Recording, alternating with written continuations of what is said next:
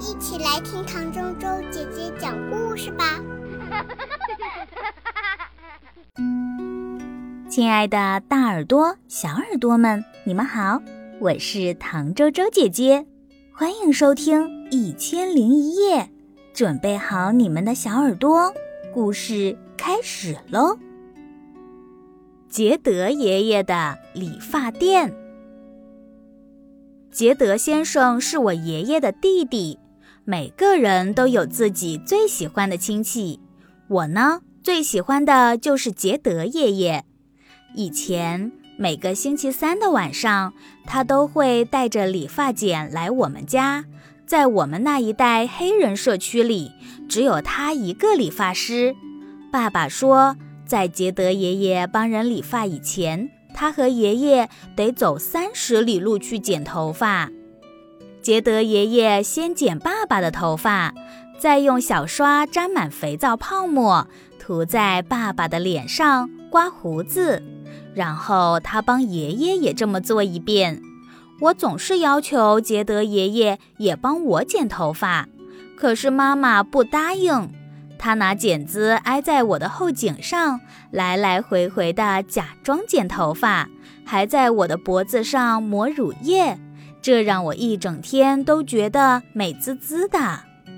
做完这些，他把我抱在腿上，告诉我有一天他会开一间理发店，会有很多豪华的设备，冲水台嘛，全都是亮晶晶的，地板呢？干净光滑的，能让你看见倒影，还要有四张理发专用的椅子。店外竖着一块又高又大、红白相间的招牌。杰德爷爷说，他一直在存钱。这些话，杰德爷爷说了好几年，可是没有人当真。那个年头，人们就是不会做那样的梦。我们住在南方。大家都穷，爸爸和其他少数人拥有一小块自己的农地，不过多数人住在简陋的小木屋，为别人耕种，换取一点农作物。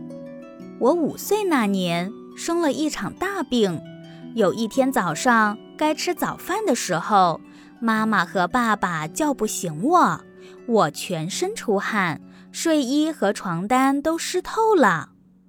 妈妈用小毯子包着我，爸爸把四轮车套在马上。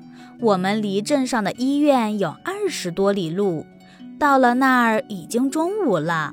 当时黑人被隔离，不能和白人在一起。黑人和白人去不同的公共厕所，用不同的饮水机，上不同的学校，这叫做种族隔离。所以在医院里，我们得去黑人专用的候诊室等着。我一直昏迷不醒，但医生要等看完所有来看病的白人才肯给我诊断。医生告诉爸爸，需要给我做手术，费用是三百美元。三百美元在当时是一大笔钱，爸爸根本不可能有那么多。没有钱，医生就不肯动手术。妈妈又把我包回毯子里，带我回家。她整夜抱着我，照顾我，直到第二天清早，爸爸在邻村找到杰德爷爷，他正在去帮人理发的路上。爸爸告诉他我的病情。杰德爷爷拄着弯曲的手杖，直直地睁大双眼。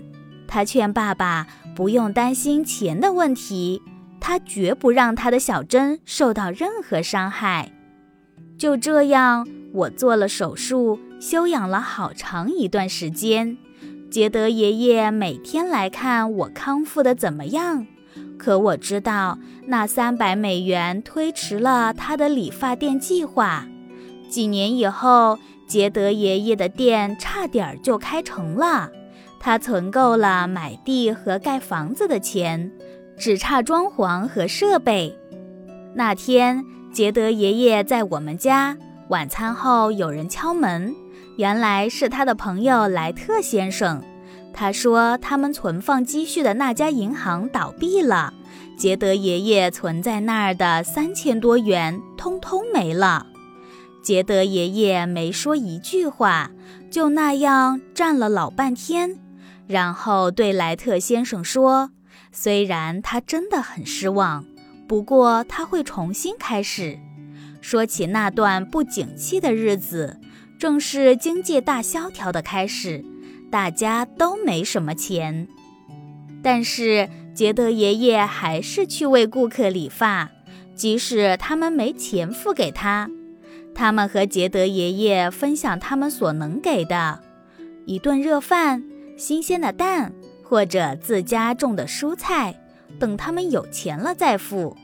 杰德爷爷重新存起钱来，在七十九岁生日那天，老杰德爷爷终于开了他的理发店。